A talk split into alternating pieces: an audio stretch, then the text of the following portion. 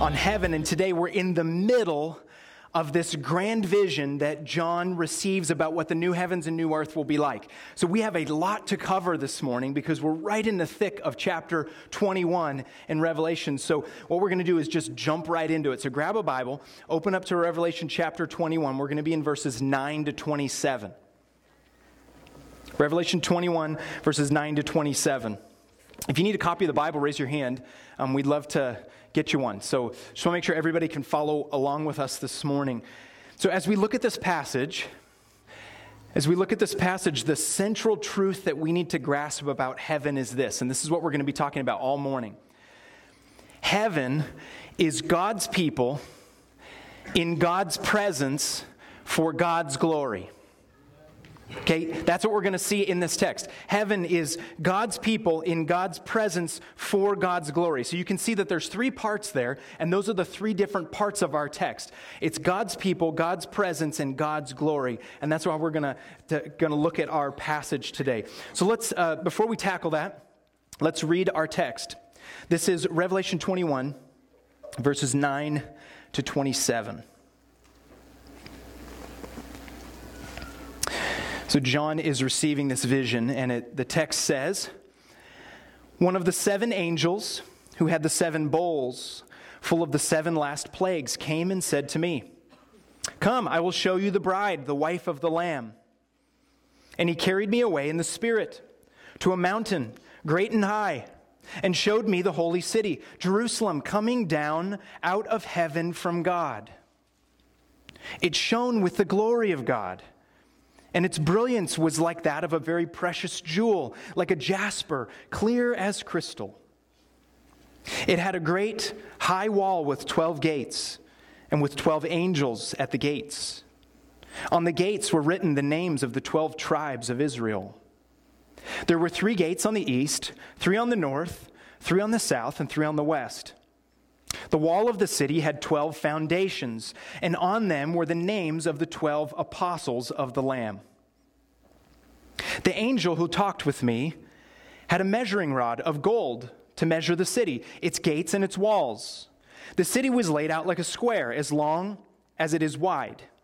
He measured the city with the rod and found it to be 12,000 stadia in length, and as wide and high as it is long. The angel measured the wall using human measurement, and it was 144 cubits thick. The wall was made of jasper, and the city of pure gold, as pure as glass. The foundations of the city walls were decorated with every kind of precious stone.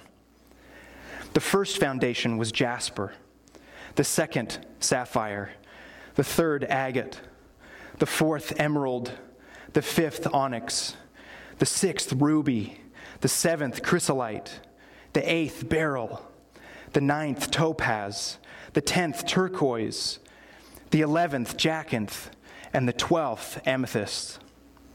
The twelve gates were twelve pearls, each gate made of a single pearl. The great street, or the great street of the city was of gold, as pure as transparent glass. I did not see a temple in the city because the Lord God Almighty and the Lamb are its temple. The city does not need the sun or the moon to shine on it, for the glory of God gives it light, and the Lamb is its lamp. The nations will walk by its light, and the kings of the earth will bring their splendor into it. On no day will its gates ever be shut, for there will be no night there. The glory and honor of the nations will be brought into it. Nothing impure will ever enter it, nor will anyone who does what is shameful or deceitful, but only those whose names are written in the Lamb's book of life. This is the word of the Lord. It's a magnificent passage and really the culmination of the book of Revelation. And so, as we look at this, again, we're going to look at it in three different parts. Remember, God's, pres- God's people in God's presence for God's glory. So let's look at the first section here, which is that heaven is about God's people. This is verses 9 to 14. Now let's remind ourselves what's happening here in this text. The Apostle John is exiled on the island of Patmos in the Mediterranean because he was preaching the gospel. And so he's receiving this vision of, from the Lord about what heaven is like. And our passage begins with an exact parallel to the beginning of chapters 17 and 18.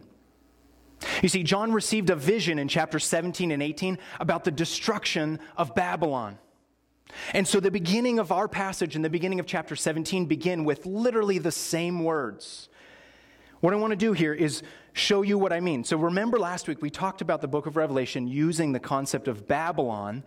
It was originally an actual physical city state, but it becomes this symbol of the seductions of this world and the rebellion of the nations against God. And so let me read to you chapter 17, verses 1 to 2, and you'll see the parallel to verse 9 in our passage. So if you're in your Bible there and you want to flip back a couple pages, I'll also have it on the screen. Listen to how similar the wording is to the beginning of the vision about Babylon. Chapter 17, verses 1 and 2 says, One of the seven angels who had the seven bowls came to me, came and said to me, Come, I will show you the punishment of the great prostitute who sits by many waters. With her, the kings of the earth committed adultery, and the inhabitants of the earth were intoxicated with the wine of her adulteries. Then the angel carried me away in the spirit into a wilderness. Now, let me point out a few things here. There's some similarities between these two passages. The first similarity is that it's the same angel who gives the vision. You literally see that same language. Verse 9 in our passage says that one of the seven angels who had the seven bowls from the seven last plagues came and said to me. So it's the same angel giving the same vision. And it's also a vision about a city. But there's some huge differences. John is taken to a wilderness to view the destruction of Babylon. Whereas in chapter 21, he's taken to a high mountaintop to view the establishment of the New Jerusalem. That's no accident. Because, friends, in the, in the Bible, though, a wilderness is a place of temptation, it's a place of rebellion, and it's a place of death. So, for John to be taken to a wilderness to view what's going to happen to Babylon is significant. But then he's taken to, in 21, a mountaintop, a mountain great and high, to view the vision of the establishment of the New Jerusalem. In the Bible, mountaintops are where God speaks and his glory is revealed. Like Abraham on Mount Moriah when he goes to sacrifice Isaac, God speaks in that moment and confirms the covenant. Like Moses on Mount Sinai when he receives the Ten Commandments and he sees the glory of God. And like Jesus on the Mount of Olives when he prays with the Father. A mountaintop is where God speaks and where his glory is revealed. So it's significant that these two visions are set up as almost as parallel, and that as you read 21, you need to think back to that vision in 17 and 18. Because the visions are opposed to each other and have two completely different messages. Because Babylon is being punished and destroyed because of her sin, whereas the New Jerusalem is being rewarded for her faithfulness to Christ. So let's pick up our passage. Go back to chapter 21, verse 10. So we saw the beginning there really hark, harks back to that chapter 17. But in verses 10 and 11, we see some striking characteristics about the New Jerusalem. So, verse 10 And he carried me away in the Spirit to a mountain great and high. We just talked about that. And he showed me the, new, the holy city, Jerusalem, coming down out of heaven from God. It shone with the glory of God and its brilliance was like that of a very precious jewel, like a jasper, clear as crystal. So there's a couple striking characteristics here. The New Jerusalem comes from heaven, from God. In other words, it's not of earthly origins. This is a city and a people that comes directly from the Lord. And the other is that it bears God's glory. It's marked by his presence. Now, what is the New Jerusalem exactly? Remember last week we talked about the reality that the New Jerusalem is both a place and a people?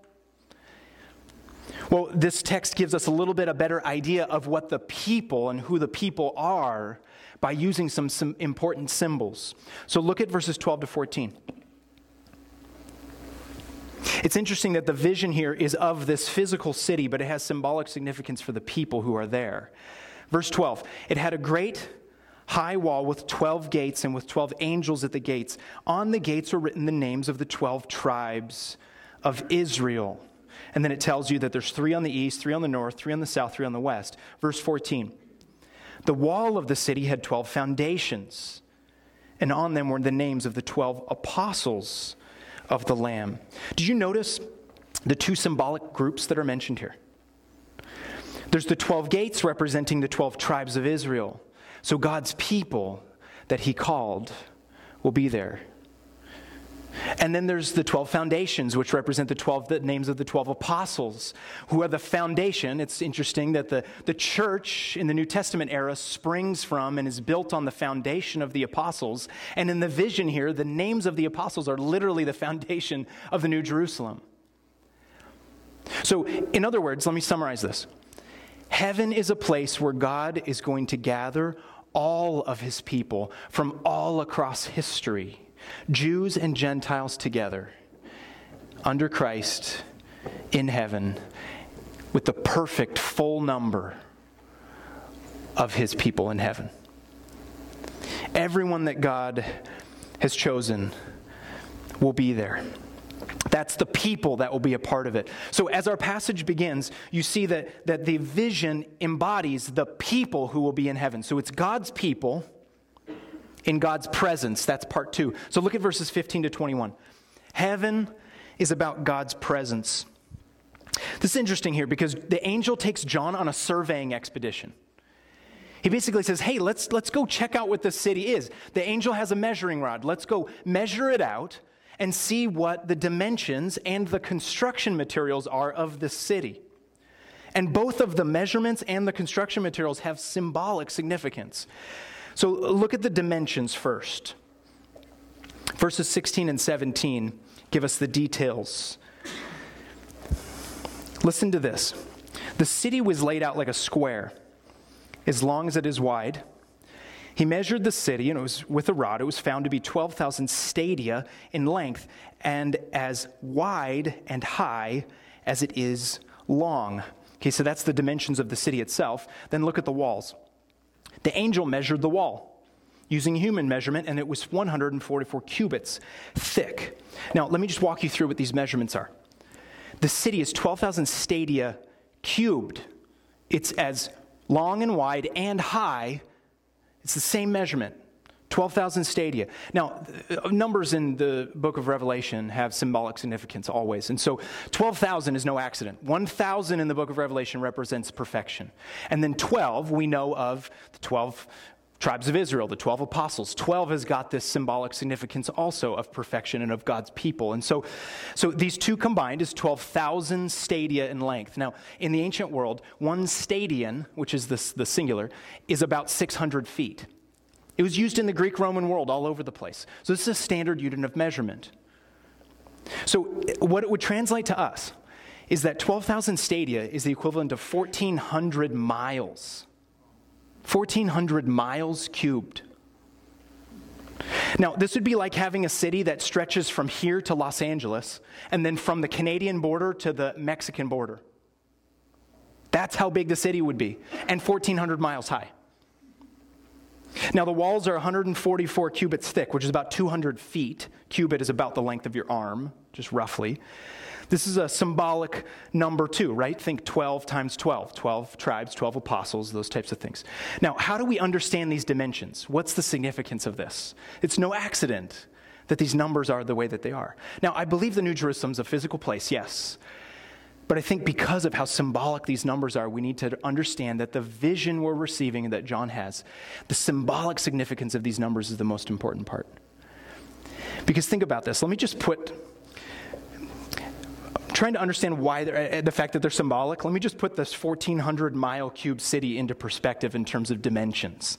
Okay, Mount Everest stands just over five miles high from sea level, and you can't really breathe there. Okay, 1,400 miles, much greater, right? 80% of our atmosphere exists in only the first 10 miles from the surface of our planet. 80% of the air. According to NASA, low Earth orbit begins at 110 miles. The International Space Station orbits our planet at 254 miles. See, a city that would be 1,400 miles high the new earth must have some different physical properties that we can't understand. because that heavy and that large of a city might even throw off the rotation of the planet. So there's something that we have to step back here and say, let's not get too hung up in the actual physical dimensions and what that would mean, because the symbolic significance is what's most important, and we're going to get to that in a moment. Let's talk about the construction materials. Look at verse 18 and to 21. Let's just scan through this. Okay, the walls were made of jasper, the city of pure gold. It talks about all of these precious stones that were on each foundation. And as you go all the way through verse 21, you see that there are 12 gates had 12 pearls, each one a single pearl. And the city had a street of gold as pure as transparent glass. So the walls are made of transparent jasper, which might be a diamond. We don't really know what that stone is. The city is transparent gold. Has anybody ever seen translucent gold before? I've never seen it before, so it's something that we don't totally know what that is. But it's beautiful, is what John is saying. Each foundation has these precious stones, and then each gate is one pearl. Now, in a, in a city, let me just uh, communicate some background here. In an ancient city, the gates were not only a door to the city, but they were also a rampart or a, a guard tower.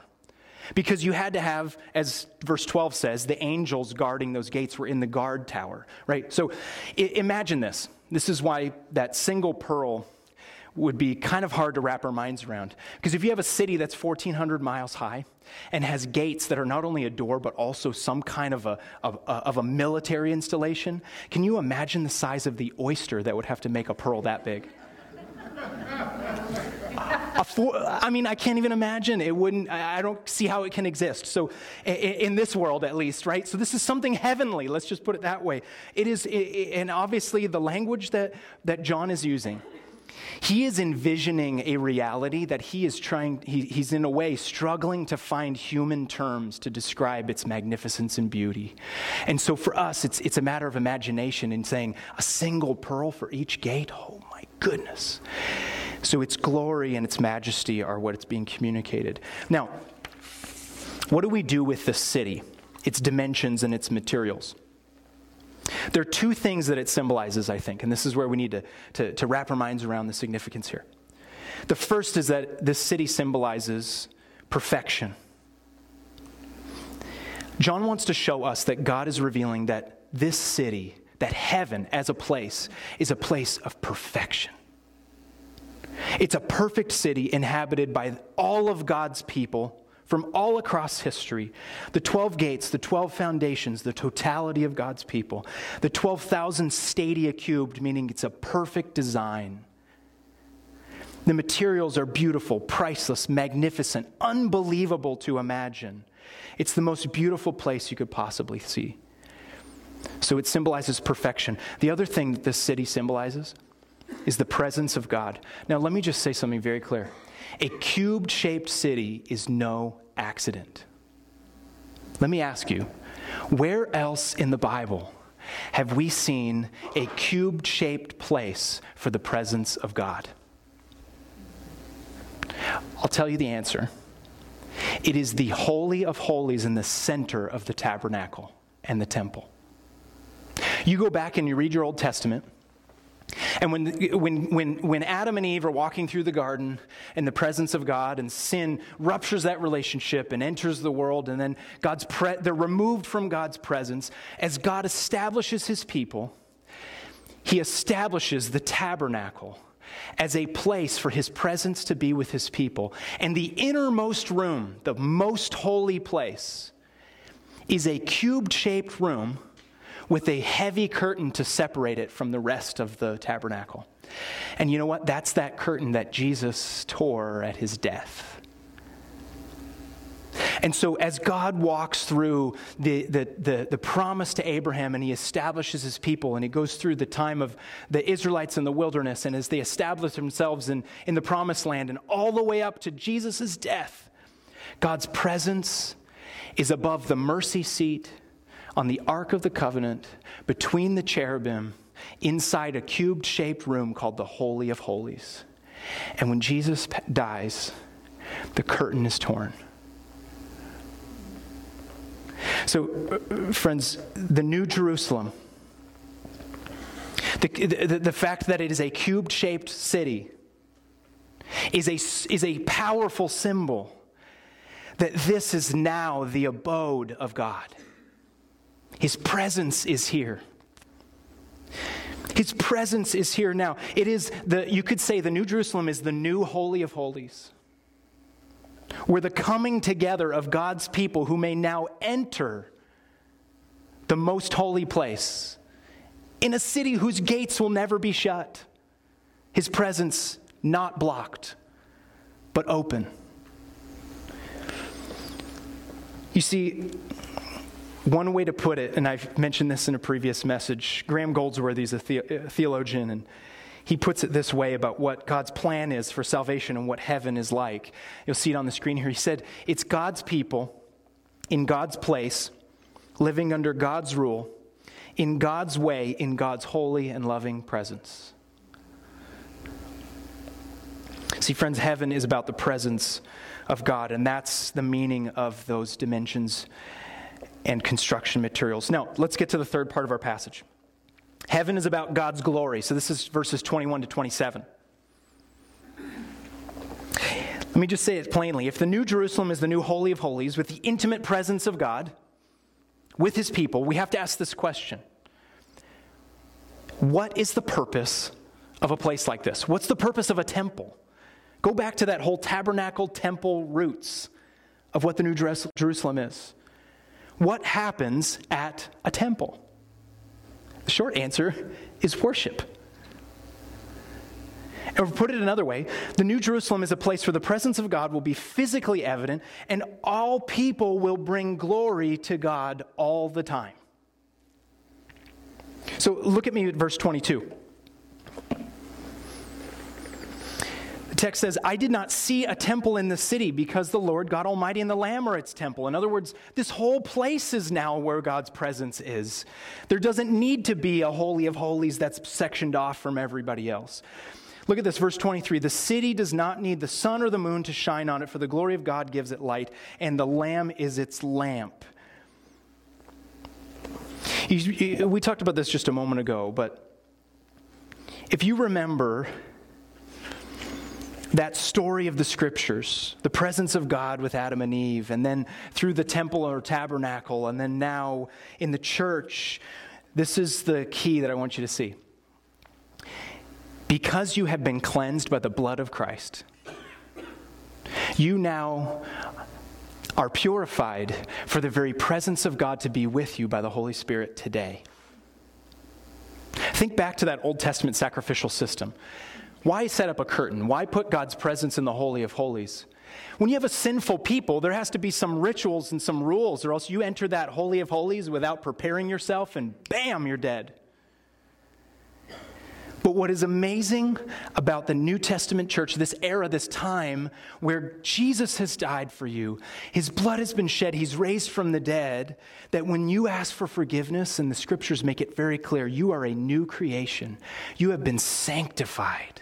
And because you have been sanctified, God's presence is no longer uh, only in that Holy of Holies. The curtain is torn, and God's presence is now in you by the Spirit. But you know what? In heaven, God's presence will be with you physically also. Because you will see Jesus face to face.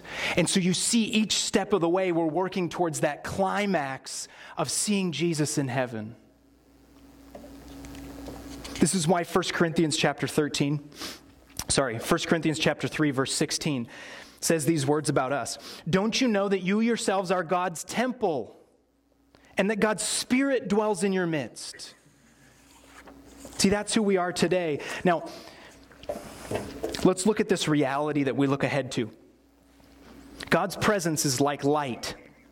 Right? Now, most scholars, let me just there's a little bit of debate here. Is there going to be a sun or moon in the new heavens and new earth?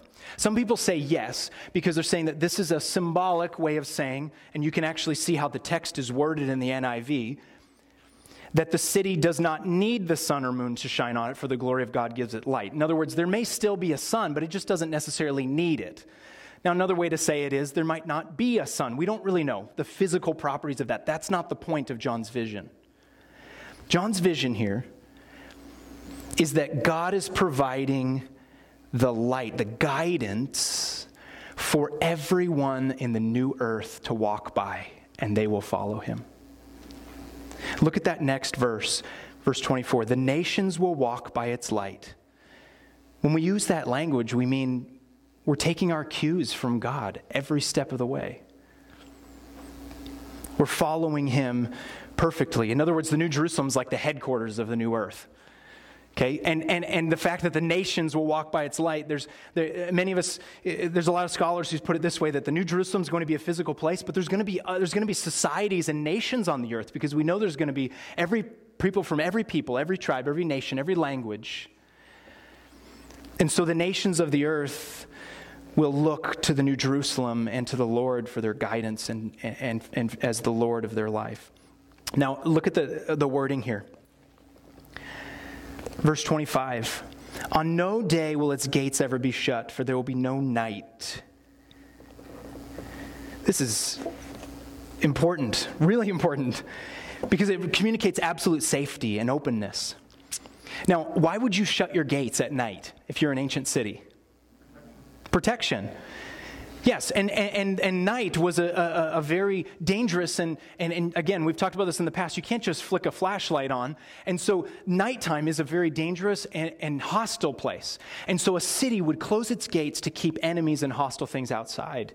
And the citizens inside would find protection. And you know what? The fact that the gates will never be shut means that the earth is purified from everything that is bad and wrong and evil and dangerous. And so, the gates will never need to be shut. And there's no night. Darkness is a, is a biblical metaphor for the existence apart from God.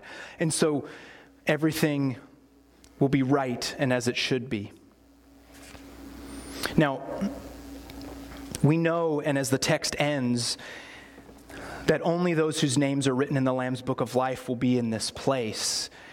Now, eh, this, this is an interesting thing about apocalyptic literature, and that's the genre we're in, is that the, there's some flexibility in the, in the terminology here. Look at that last verse, verse 27. Nothing impure will ever enter it.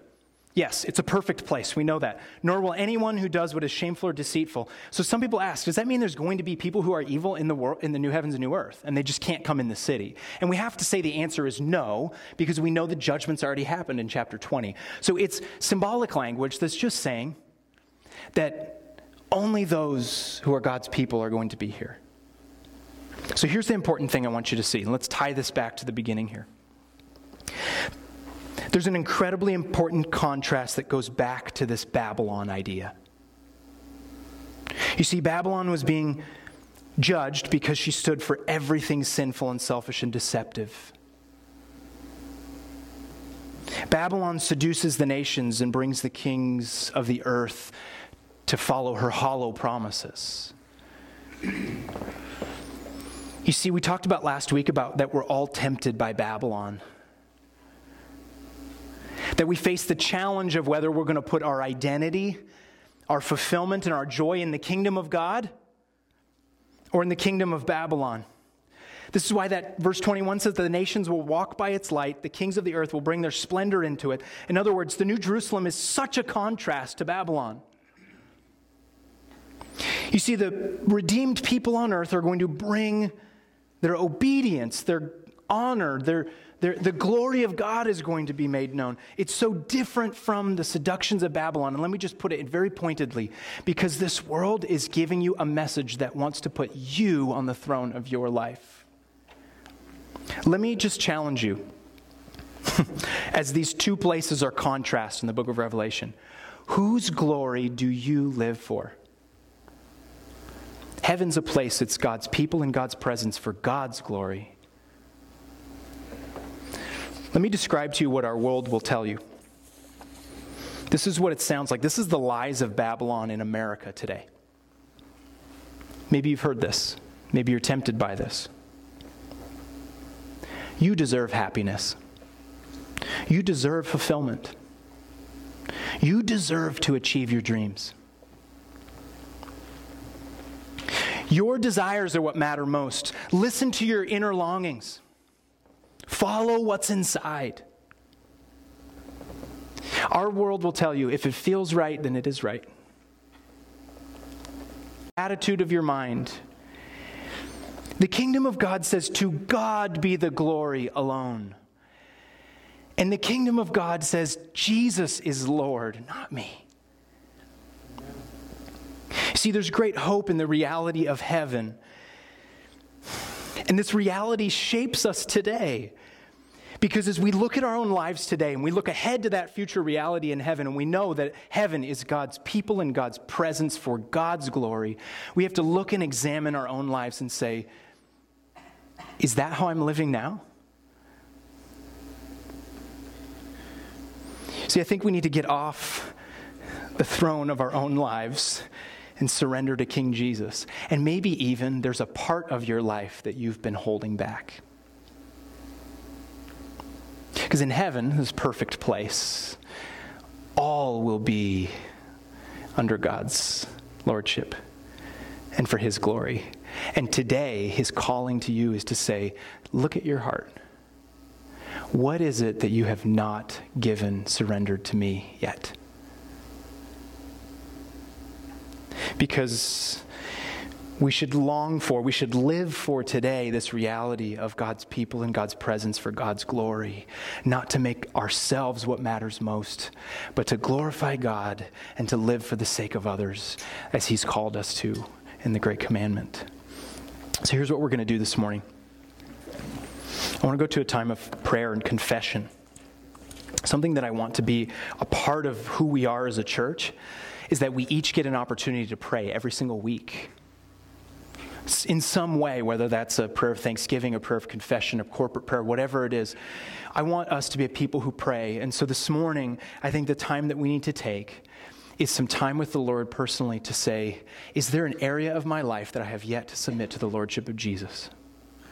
That I'm still living for my own glory in this? That I've believed one of those lies of Babylon? So, what I want to do is just give you a few minutes quietly to do some time with the Lord and to pray. And take the time to confess and surrender that one thing. Pick one thing today that you need to give to the Lord. So let's do that, and I'll close in prayer in a moment.